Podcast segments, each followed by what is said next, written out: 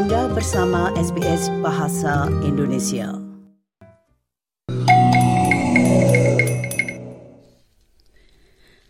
Jika Anda baru saja bergabung, Anda bersama SBS Audio Program Bahasa Indonesia. Sekali lagi untuk dengar ulang untuk podcast, Anda dapat kunjungi situs kami di www.sbs.com.au garis miring Indonesian. Dan jika Anda ingin memberikan saran, masukan, bahkan kritikan, Anda dapat kontak langsung kami di 0294303135 atau nomor lainnya 0399492208. Nah, rupanya tamu kami sudah berada di jalur, jadi saya akan segera bergabung atau menyapa Profesor Purnawan yaitu dekan dari Fakultas Ilmu Budaya Universitas Erlangga. Selamat siang, Profesor. Selamat siang. Terima kasih sekali, Prof, yang sudah berkenan untuk berbicara dengan SBS Audio. Dan di jalur yang lain, yaitu Profesor Rahma Suki Hartini, beliau Profesor Ilmu Informatika dan Sains juga di Universitas Erlangga, Surabaya. Selamat siang Prof. Rahmat dan terima kasih sekali lagi. Selamat siang Bu Sri. Semoga tidak capek ya Prof, baru sampai sudah digedor lagi ini. Alhamdulillah sudah tidur cukup, jadi uh, sehat kembali. Amin, Profesor. Nah, Ibu Bapak bahwa pada sidang umum UNESCO yang ke-42 yang baru lalu yaitu yang berlangsung dari tanggal 7 sampai dengan 22 November itu telah ditetapkan Indonesia sebagai bahasa ke-10 dalam organisasi tersebut. Nah, ini saya akan mohon kepada Profesor Purnawan dan juga Profesor Rahma untuk menanggapi tentang hal itu. Karena saya begitu mendengar berita tersebut, saya rasanya mau menangis. itu terus terang saja. Jadi merasa bangga, tapi juga bagaimana ya itu.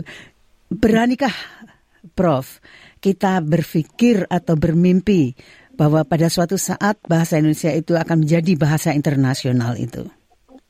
Uh, saya dulu? Ya, silakan Prof.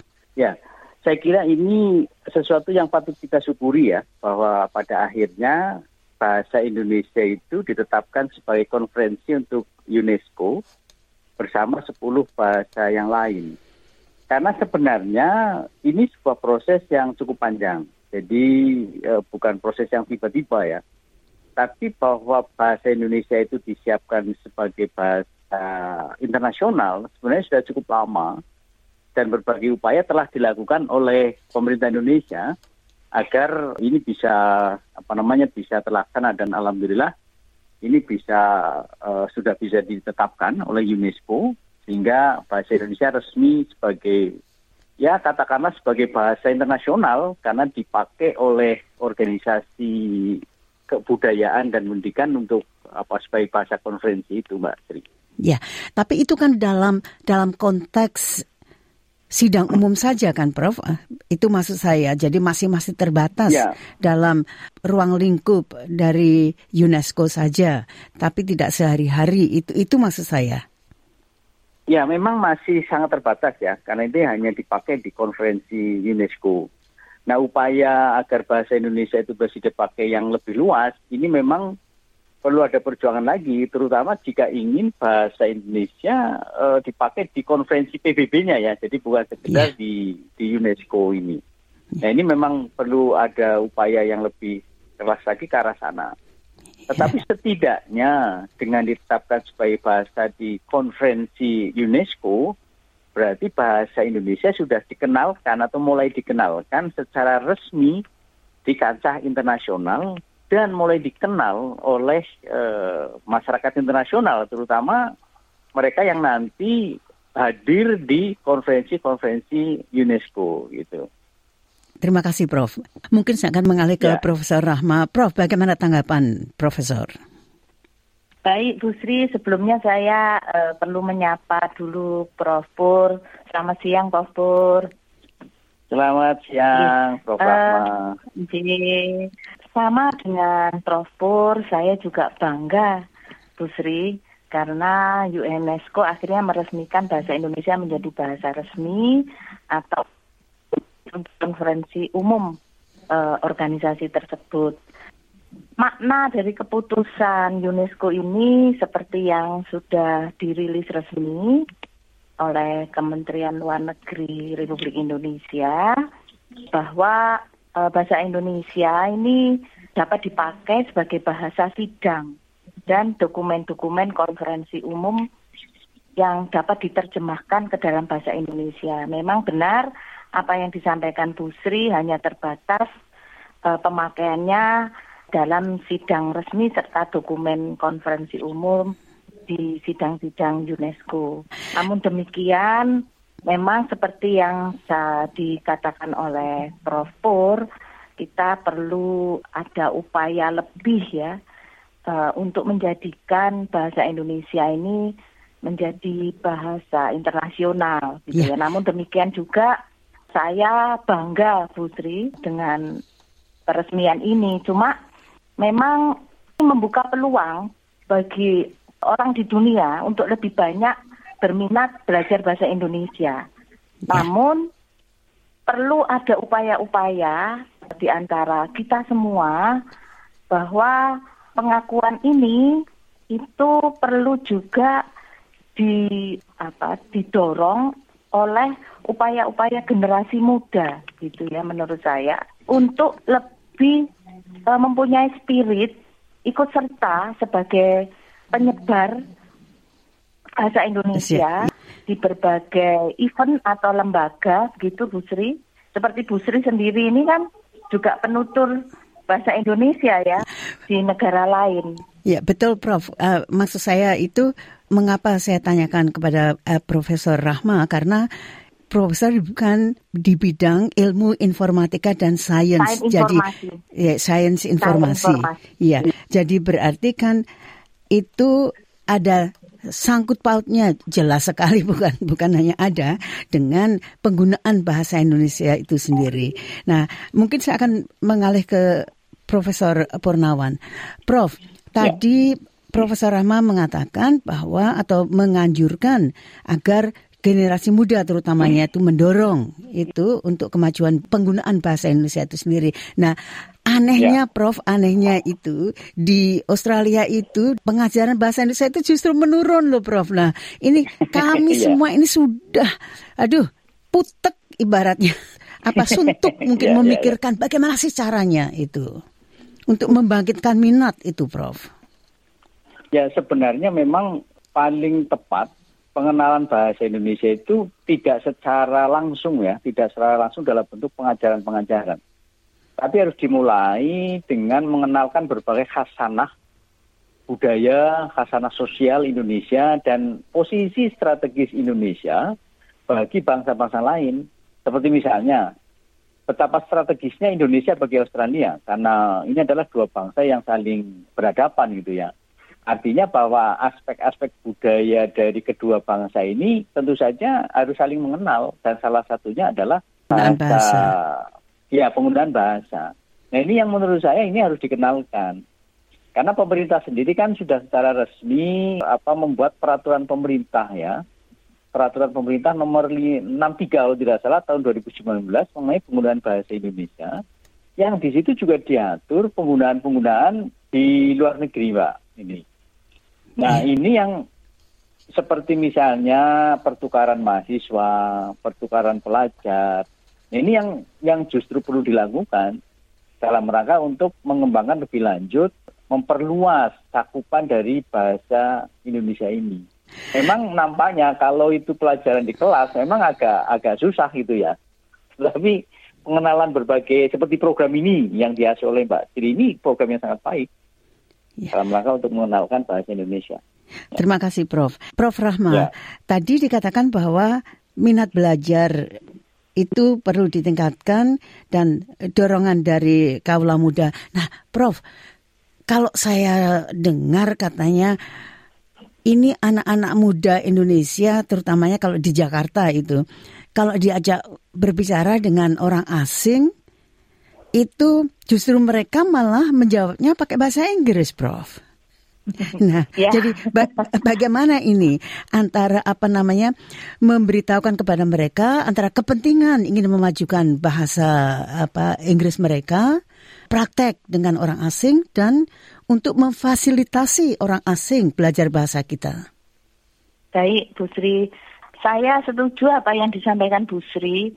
Saya juga menangkap kesan bahwa anak muda atau generasi muda saat ini itu mungkin lebih cenderung atau lebih bangga berbahasa Inggris. Nah, dengan adanya uh, momen ini di mana bahasa Indonesia menjadi bahasa resmi di UNESCO, uh, perlu ditingkatkan kesadaran pada mereka anak muda atau generasi muda yang sebenarnya mereka ini adalah di era globalisasi itu lebih punya atau mempunyai kemampuan mobilisasi yang tinggi ke berbagai negara yeah. pergi ke mana gitu ya apalagi uh, media sosial ya sekarang memungkinkan mereka mobilisasi tanpa mobilisasi fisik justru inilah titik tolak kesadaran anak muda untuk ikut menyebarkan bahasa Indonesia dalam pergaulan mereka sehari-hari dengan lingkungan luar saya rasa dengan demikian, seperti yang dikatakan Prof.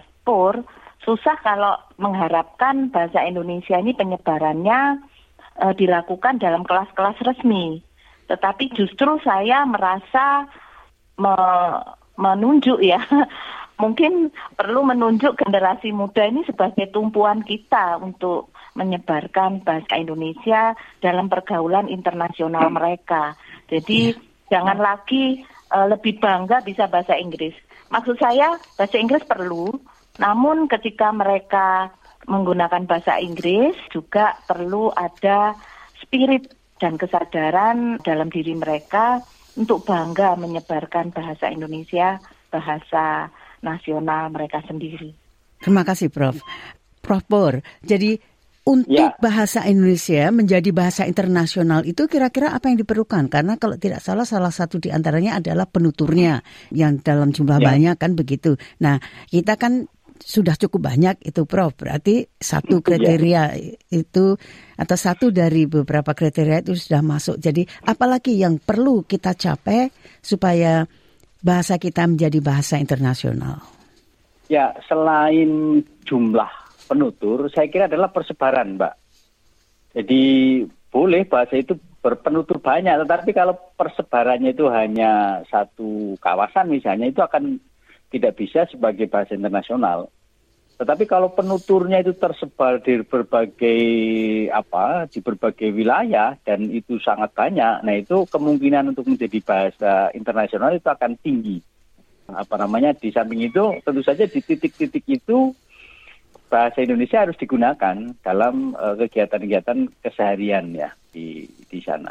Dan sekarang cukup menarik karena media sosial itu ketika ada orang asing yang memiliki teman di Indonesia misalnya, ada kecenderungan mereka itu juga mulai menggunakan bahasa Indonesia ya di dalam uh, media sosial mereka.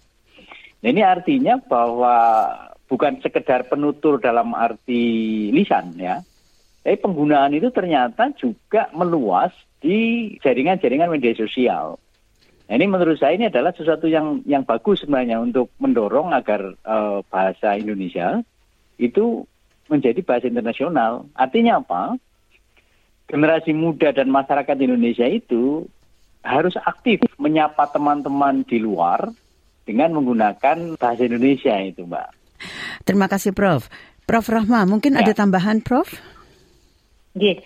Saya jadi teringat film drakor yang sekarang ini mendunia.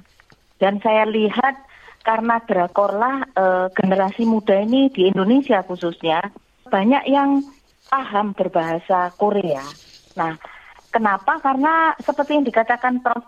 tadi ya, mereka bermedia sosial dengan banyak teman-teman di Korea akhirnya. Nah, oleh karena itu saya juga bisa atau berani membayangkan kalau Indonesia saat ini yang memiliki status sebagai negara dengan jumlah penduduk terbesar keempat di dunia, pasti juga akan bisa disebarkan bahasa Indonesia itu uh, ke segala penjuru dunia, baik melalui fisik maupun media sosial. dengan generasi muda sebagai penggeraknya. Saya kira begitu Bu Sri. Jadi ya mobilitas yang paling tinggi ini sekarang kan generasi muda ke segala penjuru dunia. Saya berani berharap bahwa ini adalah titik tolak kita untuk menggantungkan impian kita menjadikan bahasa Indonesia sebagai bahasa internasional bagi bagi kita semua oleh generasi muda. Prof, ini pertanyaan selanjutnya itu mungkin jawabannya kira-kira 40 detik untuk masing-masing karena oh, iya. mohon ringkas karena waktunya yang sudah habis sebetulnya yaitu bagaimana dengan pemerintah itu sendiri karena ada juga keluhan dari ini dari para pengajar di sini atau para pemerhati pembelajaran bahasa Indonesia di Australia itu katanya bahwa mungkin pemerintah eh, Indonesia pun juga harus lebih banyak membantu begitu. Nah, kalau ya. dari saya sendiri misalnya kalau itu seperti bahasa Jepang, bahasa Cina ataupun bahasa eh, Korea atau bahasa yang lain itu itu mereka mempunyai apa yang dinamakan pusat kebudayaan atau semacam atau sekolah begitu. Tapi kalau di sini memang ada sekolah bahasa Indonesia Victoria, pemerintah Victoria atau yang didanai oleh pemerintah Victoria bukan oleh ya. pemerintah Indonesia. Silakan Prof 40 detik. Terima kasih. Ya, kalau menurut saya memang itu betul bahwa pemerintah itu juga harus aktif ya di dalam membuat berbagai terobosan agar bahasa Indonesia itu dikenal di, di dunia. Jangan diserahkan kepada masyarakat secara bebas, kalau itu pasti tidak akan berjalan dengan baik. Oleh karena itu gagasan untuk membentuk pusat-pusat kebudayaan di berbagai negara di luar negeri itu saya kira sesuatu yang harus dilakukan oleh pemerintah Indonesia dalam hal ini perguruan tinggi juga bisa dilibatkan, terutama untuk itu tadi mengirim berbagai apa namanya guru bahasa Indonesia misalnya di luar negeri. Kami di FIB beberapa kegiatannya juga kita lakukan dalam rangka untuk mendorong penggunaan bahasa Indonesia untuk penutur asing, Mbak Sri. Saya kira itu. Terima kasih, Prof. Saya tambahkan untuk pertimbangan uh, Profesor Rahma bahwa pertukaran guru itu juga telah dilakukan dan kadang-kadang ada itu hmm. guru bantu dari Indonesia yang didatangkan atau ya. lewat lewat Zoom dan sebagainya. Jadi apalagi, Prof, itu yang perlu dilakukan. Silakan, Prof Rahma. 40 ya. detik. Saya rasa perlu meningkatkan uh, persahabatan, kemitraan, dan kerjasama internasional ya perlu juga melakukan di diplomasi yang dilakukan oleh pemerintah eh, agar pengajaran bahasa Indonesia ini masuk dalam strategi pengembangan bahasa dan sastra saya kira. Karena selama ini apa dalam konteks diplomasi itu jarang sekali diplomasi budaya dan bahasa yang menjadi bagian dari kebijakan dan politik luar negeri Indonesia dan ini harus mendapat dukungan penuh dari pemerintah agar dalam strategi bahasa dan sastra ini Indonesia bisa uh, menyebarkan bahasa Indonesia di kancah momen-momen internasional.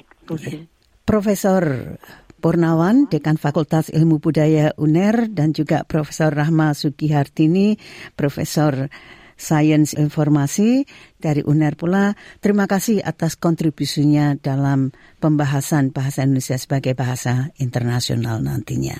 Selamat siang Bapak Ibu. Selamat siang. Selamat siang. Terima kasih Putri.